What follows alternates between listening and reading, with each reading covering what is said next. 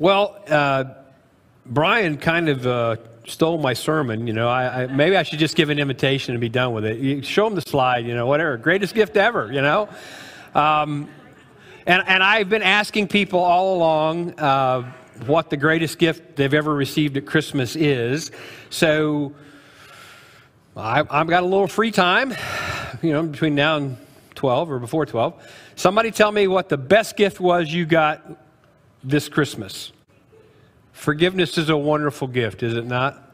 And family being together. You know, I, I remember I had a seminary professor that would say that so many politicians run on a biblical platform, biblical families. There are a lot of families in the Bible that don't get along. So I don't know if you really want to run on that type of, you know, platform. We want to run on the forgiveness platform. So thank you so much for sharing that. What a wonderful Christmas gift that is. Well, uh, kids, I, I asked a couple uh, of the kids. Um, I heard bicycles. Um, but what, I don't know what the latest gifts are this year. Uh, we talked a little bit about this Christmas Eve. Um, is there some video game that's out now that everybody wants? Yeah? Some of you don't care. Okay, all right, well, fine. So I had to start Googling, as I always do, and, the one that I didn't get, I wouldn't have asked for it, but it was amazing to me. Those of you who are musicians, Lego put out a Fender Stratocaster guitar and amplifier like a hundred dollar Lego thing. And I know Jack, if, if Jack is here, uh, Ranhofer, I don't know, but, but he's a big Lego meister. So, I mean, to put that together, even with like little plastic strings, you know, to, I don't think you can play it, but that was kind of excited for me. Uh, and Christmas gifts, we were talking about this even in my office. To, to me, for them to be a memorable Christmas gift, there are probably at least three factors that you have to include. There, there has to be a wow factor. And as we were talking about, uh, Wade was sharing a story that his um, sister had, one of her best Christmas gifts ever. It had that element of wow and surprise. So you might be able to blend those words together. Because think about it some of the best gifts you've ever had had some surprise element in it, but it had a wow. Like, I mean, socks are not necessarily a wow thing, but if you have the need, that's the second one if you need socks, wow, the need is a pretty good part of it, right? Have you ever been that? I mean, some of you maybe have, have had a point where you didn't have the money to buy clothing. So you know what I'm talking about. So it's wow is one element, need is another element, and then longevity is the latter part of that. All right? So when you think about something that's going to last, because how many of you got that, I don't know, that gift that you had to have, and midway through the year you didn't remember what the gift was? I mean, and how many of you have stood in line, as I talked about this on Christmas Eve, for a kid to get a gift that everybody wants, and by, I don't know, two weeks later, it's either broken or in the trash, or they didn't play with it, they played with the box that it came in. So we've all been to that point, you know? So gifts then that are going to be great, at least in our human thought process, have wow, need, and longevity. Kindness has got to be up there in the greatest gifts you ever receive, right? and the kindness that comes from family to tie in all the things I'm hearing gifts that come from love, the gift of forgiveness, um, gifts that you need, gifts that have longevity. And, and I'll share with you one of my favorite gifts that she probably doesn't even know. My wife gave me a leather briefcase I think either in Albuquerque we were stationed. We came here right after Albuquerque, so maybe it was here in '98 when I came back to San Antonio for the second time. A leather briefcase. Back in the day when every military officer carried a briefcase, or you know, a lot of the guys who had admin jobs, you know, uh, officer or enlisted, if you're coming into a desk job, you had a briefcase, and it's a leather one that I'm sure was expensive um, because you could just see the quality of, of the leather. It wasn't a bonded leather; it was genuine leather. It had this wonderful smell. And I carried that thing so long that now it's an antique. It's got to be over 25 years. So, I mean, if a car can be an antique at 25, my briefcase is an antique. Um, and what made it even more special, I mean, it still smells like, I mean, nice leather when you open it up, never smoked in. Um, that was a joke, and some of you are not following. But, yeah, thank you. Uh, inside it is a little book that my dad gave me in 1972, I believe, 71 or 72. It, it was a little American greeting. I'd love to say it was a Hallmark, but it's a little bitty book and it is a illustrated poem, If, by Rudyard Kipling, that concludes with, If the, you can do all these things, you'll be a man, my son. So I carried that. I mean, years later, I'd had that with me in so many moves in the military, uh, so much so that the, the little paper envelope that it came in had started to dissolve. I kept it in a Ziploc baggie and I put it in that briefcase. So that little reminder of my father, along with the love of my wife, went with me to work every day hang on to that thought because there is, that's still, even though it's a wonderful gift, it's not the best gift that I've ever received. Because the best gift I've ever received, if you have your Bibles, is uh, explained to us as Brian did in Luke, the second chapter. The best gift ever, foretold by a prophet named Isaiah and proclaimed by angels in the Gospel of Luke. For a child has been born to us, a son given to us, Jesus, the greatest gift of Christmas for you and me and everyone. Let's uh, look at the. Stand with me, please. I'm reading from King James today. This won't even be. So, guys, I'm sorry. I, I don't think I, I probably didn't update this. If you want to try to switch it to King James fast, I don't know if you can do that. But this is what I memorized it in, as so many of you did. I'm going to read from uh, verse 8 through verse 20. So the baby's already been bo- born in verse, verses 1 through 7. And there were in the same country shepherds abiding in the field, keeping watch over their flock by night. And lo, the angel of the Lord came upon them, and the glory of the Lord shone round about them, and they were sore afraid. And the angel said unto them, Fear not, for behold, I bring you good tidings of great joy, which shall be to all people. For unto you is born this day in the city of David a Savior, which is Christ the Lord. And this shall be a sign unto you ye shall find the babe wrapped in swaddling clothes, lying in a manger.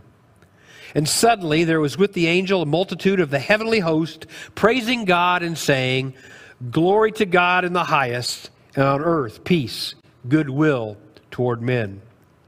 And it came to pass as the angels were gone away from them into heaven, the shepherds said to one another, Let us now go even unto Bethlehem, and see this thing which is come to pass, which the Lord hath made known unto us. And they came with haste and found Mary and Joseph and the babe laying in a manger, lying in a manger. And when they had seen it, they made known abroad the saying which was told them concerning the child. And all they that heard it wondered at those things which were told them by the shepherds. But Mary kept all these things and pondered them in her heart. And the shepherds returned, glorifying and praising God for all things that they had heard and seen, as it was told unto them. Here ends the reading. May God add his blessings to the reading and the hearing and especially the doing of his word. Let us pray. Father, as we uh, read the familiar story of the birth of our Savior, help us to realize that no matter what was under the Christmas tree yesterday or Christmas Eve, that the greatest gift has already been extended to this world. And if we accept the love, the forgiveness, the salvation, the redemption, and the eternal life that comes to us through Christ Jesus, this life will be Christmas each and every day because of your love, because of what your Son did on Calvary. Speak to us this day through these words, wake them up in us, and help us to reconsider the gift of Jesus. This I pray in His name. Amen. Thank you. Please be seated. So let's talk and wow factor. I'll try to get you out early today. Some of you are probably still asleep. I, I, I did see a couple of you looking a little bit, you know, wrap too many presents, unwrap too many. Some of you might find it difficult to find the wow factor in a manger.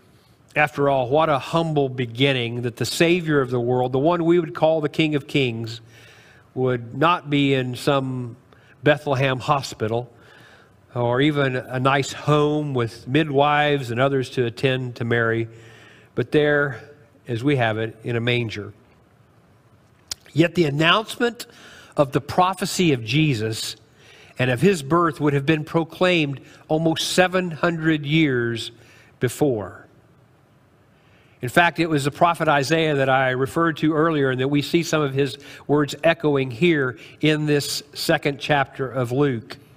That he had gave a prophecy, he had given direction to the king of Judah of the time.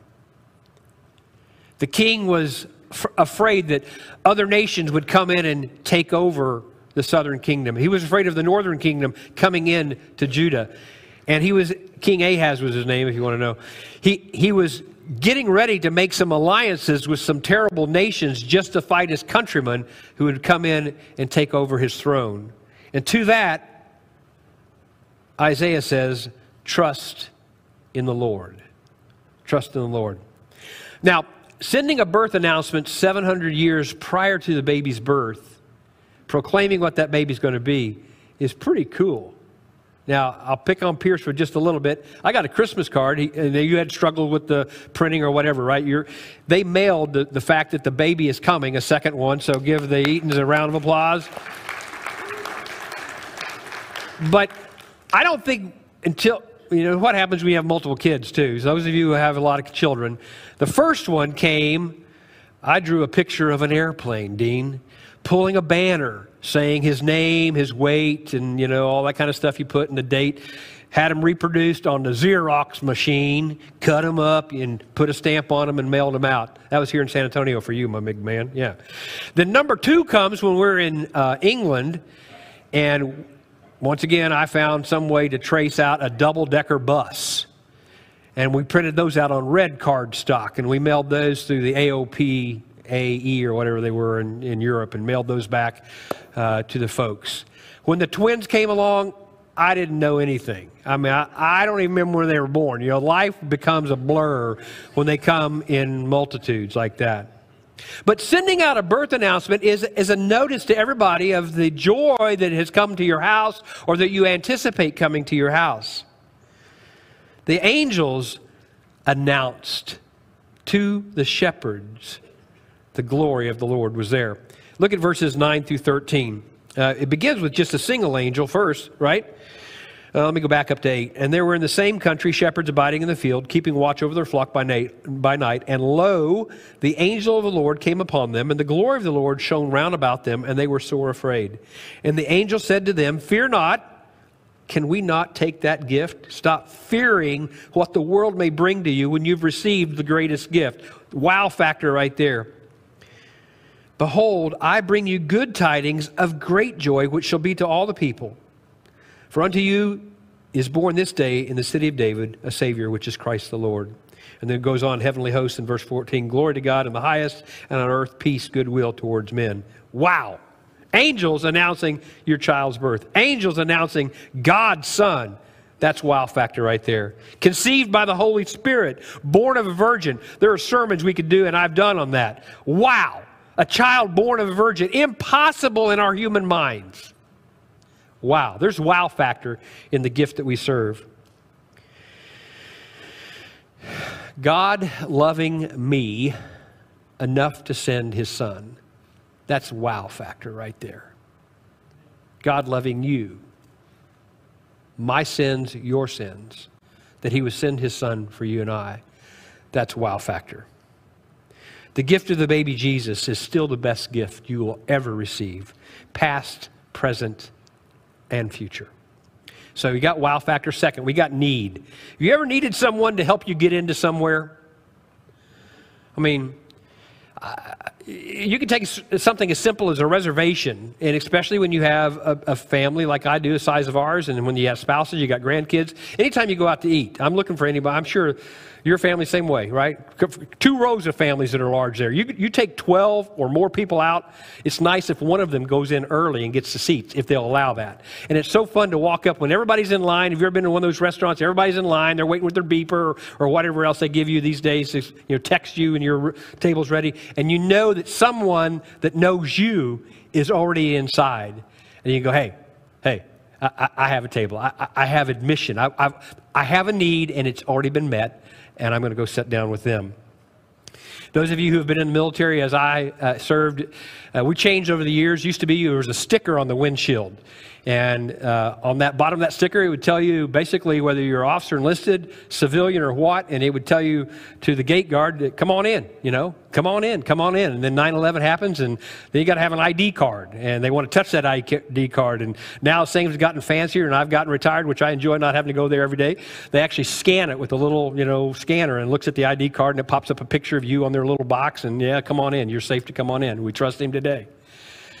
If you ever forget your ID card, like stuck in your computer when you went to lunch, and I know for those who are in the cyber world, that's like a big no-no. They should just take your computer and lock. In fact, you work with someone. I bet, Troy's back there shaking his head. I bet he would be one of those guys. If you ever leave your computer with your, your CAC card in it, there are some always some sneaky people just take it. And when you come back, you, you, you of course, if you got back on base, because you, if you left base, you couldn't get on without your ID card, there's some guy holding it and, and making fun of you. And if he really wants to follow the book, he probably makes you have to go do some remedial training, right? There's probably some class you'd have to do for that, information assurance or whatever. But to have somebody who will vouch you on is sort of a wonderful thing. Yeah, sometimes it's embarrassing, sometimes it's humbling. But um, being able to know the person who knows you enough to trust you to let you in, that's a wonderful gift. And when you have that need to have someone know you, only Christ can know you better than anybody in this world. Here's a picture of a, um, a place that I visited in Germany, if it works. Yeah, there you go. Uh, that's in Trier. That's right on the border between Germany and France, and uh, it dates back to 2nd AD although the city, I think, is, goes back to 500 or 400 BC.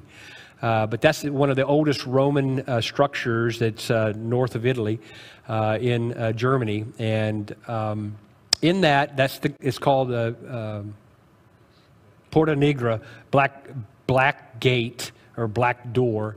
Um, there you can go. And actually, what's funny, what was built as a fortress actually became an abbey and actually had worship services in it above it. But as one uh, theologian uh, that I met from Dallas once explained, that when you look at the different titles, and if you were involved in our Advent video series that we did on Wednesday nights with, uh, um, yeah, J.D. Greear, and one of the words he talks about is wonderful counselor. Uh, a counselor might set or be living in a gate such as that, that gated a city and when you came to the city after the doors had been shut and secured, if the counselor didn't know you, you didn't get in through the gate. We have a wonderful counselor. He knows you, and in spite of who you have been and might even still be, he lets you in to have fellowship with you. We all have that need. Look at Isaiah 9 6 for just a second. I think I, I didn't mark it in this Bible. I decided to read from King James at the last second because I just thought it read easier for me after I stumbled through my NIV too many times. Isaiah 9 6. For unto us a child is born, unto us a son is given, and the government shall be upon his shoulder, and his name shall be called Wonderful Counselor, the Mighty God, the Everlasting Father, the Prince of Peace wonderful counselor. He recognizes you, he recognizes me, and he lets us in. That's some wow factor and that's some need factor all together. The greatest gift ever combines both wow and need. Christ knows what it's like to be tempted. He knows what it's like to need to have someone to rely on. He knows what it's like to be disappointed. He knows what it's like to be frustrated. He knows what it's like to live this human life because he came and lived the life that we have lived, and yet he lived without sin. Christ knows. He knows you, and he knows your need, even sometimes before we acknowledge our needs. So, wow factor, need, and finally, longevity. Now, how many times have you heard, I got socks older than you? Yeah, sometimes they, in the military they might have said, "I got underwear older than you," but yeah, yeah. Uh, my oldest son yesterday drank. You know, we drink a lot of coffee at our house, especially. I've got my wife who drinks coffee. She used to drink tea. Now she drinks coffee. We drink a lot of coffee, and the kids come over for Christmas, and we're. I don't know how many pots we made. Talk about Aaron, I told you I'd, I'd, make your face turn red. You know, we all gave gifts to each other here on the staff, and, and Aaron's gift to me, I'm sure mine was different than Pierce's, right? I don't know. I'll have to compare what Pierce got. I got a bag of coffee, coffee cup, some rags for the car, and a polishing little uh, sponges. Does he know the recipient of his gift? Well, absolutely. God knows the recipients of his gift and what they need. Yeah, I know they're talking about Pierce's gift, and that's a story for another day. but, yeah, that's what happened. You start chasing rabbits. Uh, Tull is drinking, uh, grabbing coffee. In, in, our house, if you, if you ever come, we, will start doing the pizzas with the pastor maybe again when all the COVID. We used to have everybody over our house like every other Friday or whatever until we got through the whole church cycle. Um, but on one side of the stove are my coffee cups. On the other side are Brenda's coffee cups because they're Polish pottery and we're not allowed to touch them. Because if you break one of those, you know, you fear the wrath of God. Um, but I'm about to move some of mine into Brenda's side because Tull grabbed a coffee cup of mine that I got when I first was in the Air Force. So it's really older than him, and it has like the Air Force seal on it and the chaplain symbol, all that kind of stuff. I said, "Be careful when you're drinking with that." He goes, oh, I'll, I'll try not to drop it." But there are so many things like that that just longevity makes them worth even more to you. I mean, we we I don't know, maybe you've got some things that are like the Energizer Bunny in your life that keep going and going. And relationships are often one of those things. I mean, we've celebrated a relationship of 65 years, of 51 years, and I'm sure they started before those marriage events. So those relationships have been going on and on. And, you have friendships that have lasted a long time. And I know some of you say, well, relationships can come and go. But we learn, and as we grow in Christ Jesus, the longevity of his love for us that never ends, the, the capacity of his forgiveness for us, what he gave up for us as we spend more time in him, the longevity of our relationship with him outlasts anything that the world has to offer. What did the angels say in Luke 2, verse 11? For unto you is born this day in the city of David a Savior, which is Christ the Lord. You know, knowing that we have a Savior, that, that's wow factor, that's need, and that's longevity all there together. I heard a song on the way to church today, and I, and I thought, I, don't even get the name of it because maybe we'll try it someday. Uh, one of the lines, it says, it said something to the fact it was it was K Love. I'm sure I was listening to. I guess because uh, was a Christian song. One country or rock, which are my other three button selections on the on the radio. Um, it said, "When Christ is in the battle, we've already won." I mean, if Jesus is on your side, unless you give up, you know the outcome. If Christ is on your side, if He's the Savior of, your, of the world and He's in your heart, you will overcome through Him. Well, there was an old man, and this is a preacher story, but I, I kind of like it. Old man, 90 years old, was asked what he attributed to his longevity. He said, Well, I reckon, with a twinkle in his eye, it's because most nights I went to bed and slept when I could have stayed up and worried. Hopefully, you won't lose sleep over worry. Hopefully, you didn't lose any sleep on your Christmas gifts because I want you to know fathers will always tell their children thank you for ties and socks. And I want you to know grandmothers will always buy socks and pajamas and sometimes sweaters that look strange. Kids will always want the latest toy or action figure or electronic item. But the greatest gift is Jesus. Back to my briefcase. I didn't bring it in today because uh, well, I didn't want you to covet my briefcase. but when I did go look at it, I had to remind myself that that little Kipling uh, illustrated book is no longer there. I gave it to my youngest son about four or five years ago. And the greatest gift that you can give someone else is the good news of Jesus Christ. So when you have received that great gift of the love of Jesus, the love of the Father, that comes to us, brings us forgiveness, brings us eternal life, longevity. I mean, that, that's kind of a weak word compared to eternal life. But it brings us all those things. When you take that gift and extend it to someone else, give it to someone else, they are now in possession of the greatest gift as well. And that's what we're called to do as followers of Jesus. And if that's not the greatest gift, well, then you ought to remove your name from my gift list. Because you're never going to get a better gift than Jesus. Stand with me, please, we pray. Our fathers, we uh, have now a time of action, a time of decision, a time of commitment. Whether someone decides to walk the aisle and come forward and talk to me about what's on their heart, or whether they're standing there as the song is being sung, or maybe they're coming here to the steps of this uh, platform area to kneel and pray, I would ask you to let your Holy Spirit grab hold of each one of us with the power and the love of Jesus.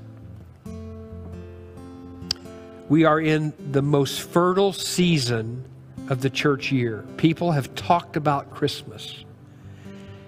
Some have experienced what the world offers. Let us share with them the greatest gift of knowing the Savior Jesus.